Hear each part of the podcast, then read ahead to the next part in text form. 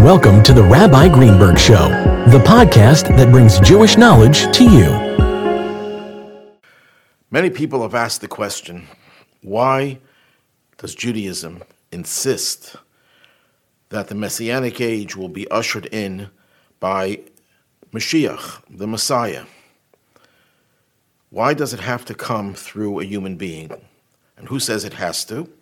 Well, it's very clear from many of the biblical verses about the Messianic age that it will be a human being ushering in this glorious age.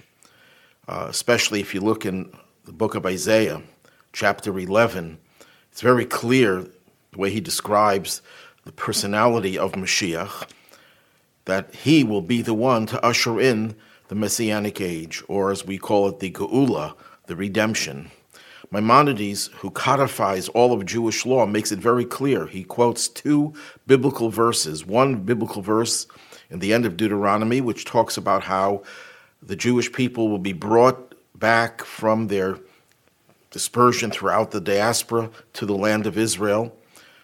It doesn't mention that it'll come through Mashiach in that particular verse, but in the earlier verse in the book of Numbers, in the prophecy of the heathen prophet Bilam, it makes it very clear I see him, but not close, not near. He's referring to him, a person who will bring about all the changes that the Messianic age will feature.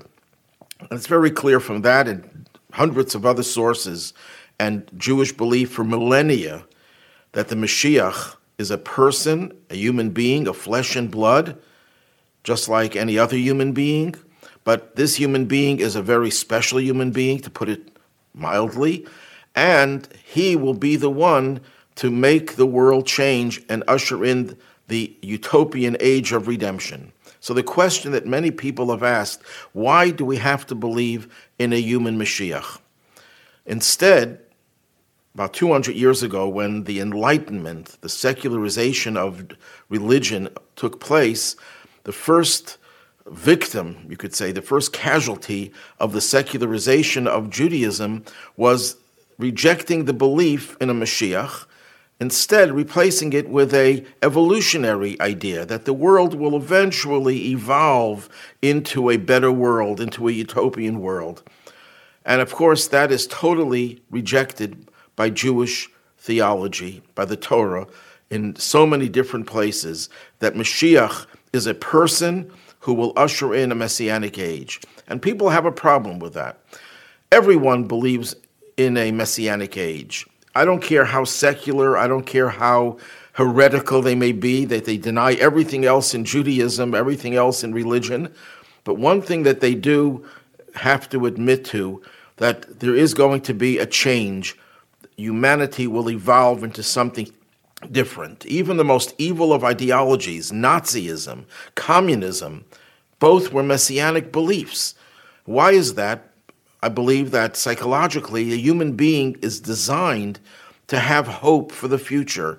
Otherwise, if we didn't believe that the future will get better, that somehow we will have a world in which we don't have all the ills that we have today, that is what motivates people to develop ideologies that are crazy and radical and evil.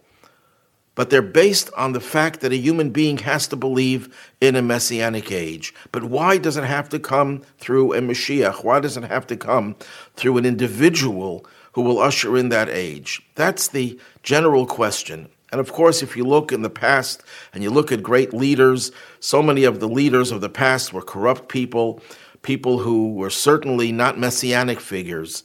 So, why do we put our trust in a human being?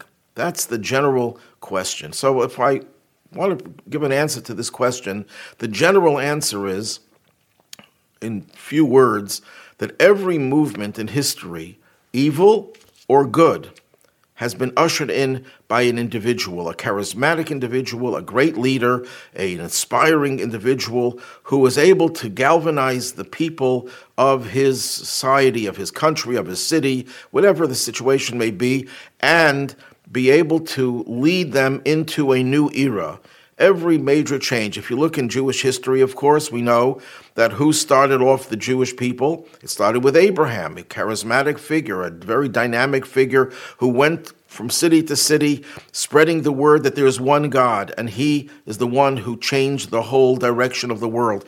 If a person asks, which individual made the most dramatic changes in the world in all of history, there'd be a few candidates for that, but one of them would certainly be Abraham. And if it's not Abraham, then it's Moses who delivered the Torah to the Jewish people from God. And in the presence of millions of Jews in the desert, he established the master plan for the universe, the implementation of the teachings of the Torah for the Jewish people, and by extension, the Noahide commandments that teaches civilization how to live their lives in a civilized manner to the rest of humanity. So Moses made this cataclysmic change in the world, a spiritual change that gave the world direction. And then, of course, you have Kings David and Solomon. And throughout history, you have great individuals who ushered in periods and eras of development, of growth, of change. So, why should the coming of Mashiach be any different? It makes a lot of sense that it would happen through the efforts of one very powerful spiritual individual. That's the the simple answer. But I want to go a little bit deeper into this. But first, I want to just present the fact that if you look at all the different religions and cultures and ideologies, you could divide messianism into three categories. There are those religions who believe that God is the one who makes the messianic age happen, that it's God and it's our connection to God by accepting, uh, and this is the religion that believes that their Savior is God, and therefore, if you accept that Savior, that will bring about the redemption. That will bring about the Messianic age. Then, of course, there's the secular messianism that I mentioned before, like communism, that believes that society will evolve into a better age. And then there's the third belief that is that the messianic age will happen through the efforts of an individual, the Mashiach, which ostensibly is what the Jewish belief is. But I'd like to submit that the truth of the matter is that Judaism is a combination of all three. And let me explain why each one individually does not suffice. Take, for example, the belief that God is going to do it. So the question is, then why didn't he do it until now? Where was he until now? What is he waiting for? Is he waiting for everyone to embrace God, that version of God? Then it'll never happen based on everything that we know from society that you're never going to get the whole world to agree just by virtue of some individual telling people that this is what they have to believe in. So the, the answer would be, well, God can make people change. Well, let him do it. Where was he until now? Why does he let the world live the way it exists the way it exists with all the pain and suffering, all the evil and all the violence? and all the pogroms and Holocaust and, and wars, if God is the one who could control humanity, let him do it. Well, Judaism says, no, that's not true. God does not control humanity because God himself says, I want humanity to decide on its own, based on the teachings of the Torah, of course, how to choose the right things. I want the human beings, I want humanity to make the difference. But anyhow, that theory that God will do it single handedly will not be a good theory because why hasn't he done it until now? And if he has the power to make the changes, then where was he until now? And what is our role? What, what does he need us for? The second approach, the secular approach to messianism, that it's going to evolve well, we don't have to argue very, very long to dispute that, to refute that. Just look at what happened in the 20th century. Arguably the most advanced century in civilization and history. We came with the greatest of inventions, continuing into the 21st century. And look what happened in the 20th century. The two worst ideologies in all of human history that wreaked havoc and murdered more people than ever in the past were Nazism and communism. And let no one make any mistake, communism is one of the greatest evils of all times, even though on paper it might sound good. but it's an evil because what it does is essentially denies God and denies that the human being is really capable of doing good on his own without having the government do everything for him. But I'm not going to go into a critique of communism right now. Suffice it to say, it's a murderous ideology, no different really from Nazism. I'm not going to go into the debate which was worse. Of course, I believe that the Nazis were worse than the communists, but in terms of the effects on the world, they were both terribly destructive. Is that the way the world is going to evolve? What guarantee is there that, let's say, in the late 21st century or the mid 21st century, the world suddenly becomes a beautiful world. Every country has made peace with every other country. The UN is really doing what it's supposed to be doing, uniting all the nations. Everything is so beautiful. And then one day, one very charismatic very powerful individual decides, you know what, I don't like the way the world is going. I want to control the world. And little by little, he begins to develop a resistance force against the utopian world. And he starts another, another Nazi organization, another communist organization, and whatever new ideology people could concoct. And then the whole world is then again thrown into a chaotic situation of evil forces trying to change and reverse the gains of the future. What guarantee is there that humanity will evolve irreversibly into a better world? There is no such guarantee. So then we're left with a third option that Mashiach will do it, a person will do it. Well, then how do we how do we have the power? How does one person have the power to do all that? And what guarantee is there that another evil person, another person who may be evil, will come along and reverse what the good person does. The truth of the matter is that Judaism is a combination of all three. God created the world with a master plan, and this master plan is the Torah. And when this master plan is implemented, it will change the world irreversibly because God's presence is invited into the world by the performance of every mitzvah. So, in the aggregate, all the mitzvahs, all the good deeds that every human being has done since the beginning of time accumulates and brings more godly energy into the world. Now, we can't always see it. In fact, most of the time we don't see the changes in the world that have taken place, the spiritual changes, because if we would have seen it over the years, that every time we do a mitzvah, every time we do a good deed, by the way, the word mitzvah does not mean good deed. Mitzvah is a good deed. It means every time we fulfill a divine commandment, we bring the divine energy and light into this world in a way that it's beneath the surface. Because if it would be on the surface, every person would only be able to do good. Because you would see every mitzvah you do, you bring this light into the world. Every transgression that you commit, you bring darkness into the world. Everyone would notice that, and no one would have any free choice. So, the way God operates is to give us the means to bring the world to its fulfillment. And when we accumulate enough goodness in this world, enough spiritual energy, that brings about the messianic age. However, that master plan could take longer than it was intended because we still have free choice. So we could decide one generation that we're not going to do anything good and the majority of people are going to be evil. So there's a need for some movement that pushes us over the top. And that's the role of Mashiach. Now let me let me go a little bit more into what Mashiach's role is. You know, there's this big debate between right and left. Are human beings inherently good or are human beings inherently evil? Some people say we're inherently good. It's society that ruins everything. I don't know how society ruins everything if everyone is inherently good. But that's the theory. The other side says, no, we're inherently evil. We need society to intervene, to legislate laws. We need to have uh, criminals held responsible, and so on and so forth. So the question is, what does Judaism say? And the answer is Judaism agrees with both sides and disagrees with both sides. We are a three tiered existence we have the conscious, the obvious level of our of our consciousness.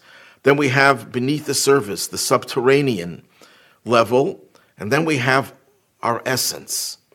When we talk about what's beneath the surface, you can have a person who may be good on the surface, but beneath the surface, that person is an evil, rotten person. And that's why you can't just trust every human being and say, well, a person will grow up and be a good person because why, why should he not be a good person? We're inherently good. No, we're inherently, we're not inherently good. Beneath the surface, there's a lot of negativity, a lot of evil. But if you could go through to the core, to the very essence of our existence. The very essence is positive, is holy, is divine. And therefore, what do great leaders accomplish? Great leaders in the world of evil, and parallel to that, in the world of goodness. In the world of evil, great evil leaders, when I say great, I mean powerful evil leaders, what they are able to do is galvanize their nation into doing evil. How so? By touching the beneath the surface evil that lurks there. And if they could ignite that evil, which people all have beneath the surface, they could create a following of thousands and millions, perhaps, of people who will do whatever they want them to do, no matter how evil. Look at what happened in Germany. Germany was the place where in all areas of science, of philosophy, of the humanities, they were at the top of the world. And it came, they were law abiding citizens. Germans were the most law abiding citizens. And what did Hitler do? He galvanized them into becoming the most murderous nation in history. PhDs, doctors, lawyers, actors, every imaginable profession that were sophisticated and advanced turned into monsters almost overnight because some leader, evil leader, was able to touch the beneath the surface evil of these people. So on the surface, these were good people mostly. They were good citizens, you'd say, but it didn't make them good because they didn't have the ability to withstand the pressure from this evil individual who was able to touch beneath the surface. Good leaders, on the other hand, find the beneath the surface positive energy because we have both. And they're able to touch the hearts, the souls, beneath the surface levels of all the people in their communities and their nation and bring out the best in people. And you, sometimes you find people that you don't think of as being very smart or very good people, and all of a sudden they shine because someone had the ability. It doesn't have to be a leader. Everyone is a leader in a certain sense over a certain number of people. But it was someone who was able to touch the beneath the surface goodness. Mashiach will be the one human being born of a, of a mother and father in the natural way, of flesh and blood. If he cut his finger, it'll bleed. This Mashiach is someone who reaches the pinnacle of spiritual perfection because he is in touch with not only his subterranean goodness, but with the very core of his existence, the very essence of his soul. And he could ignite the essence of the soul of every one of his followers and of the whole world. And that way he can change the whole world. But Mashiach is not going to do it single handedly because, in order for him to touch our souls, we have to develop the critical mass of goodness, of divinity in this world. And through our own efforts, we empower Mashiach. We ignite his own essence to enable him to do what he has to do. It's like the whole world is, and all people, human beings, are part of one organism.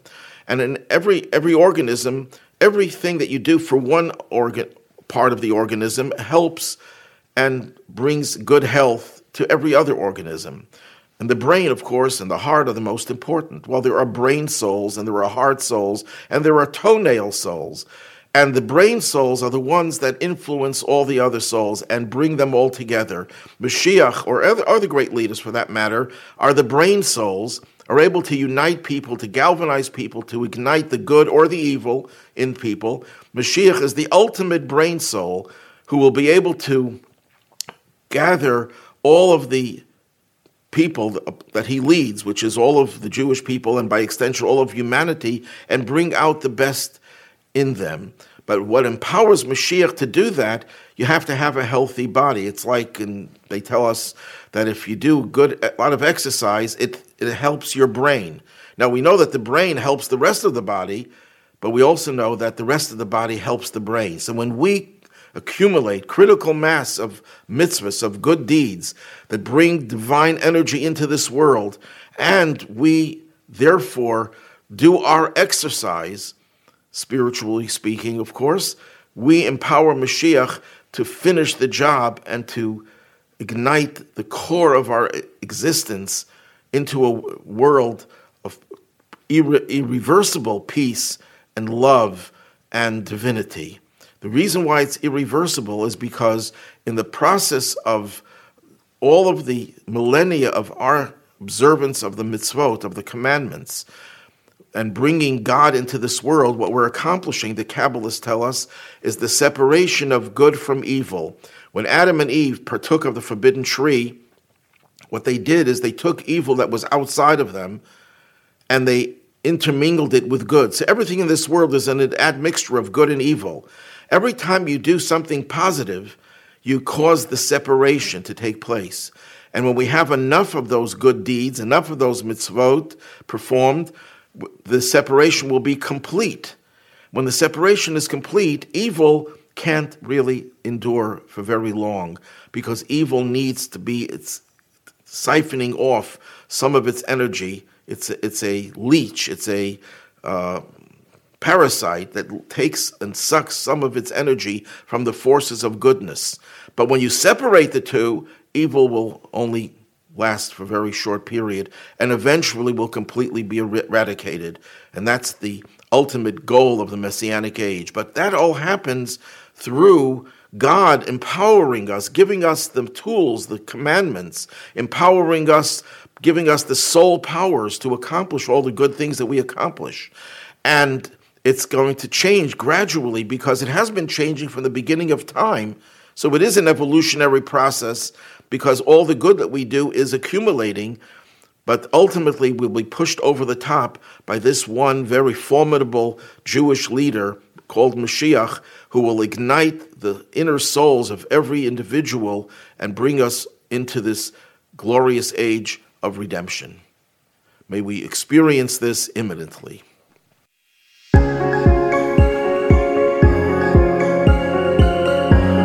Thanks for listening to the Rabbi Greenberg Show.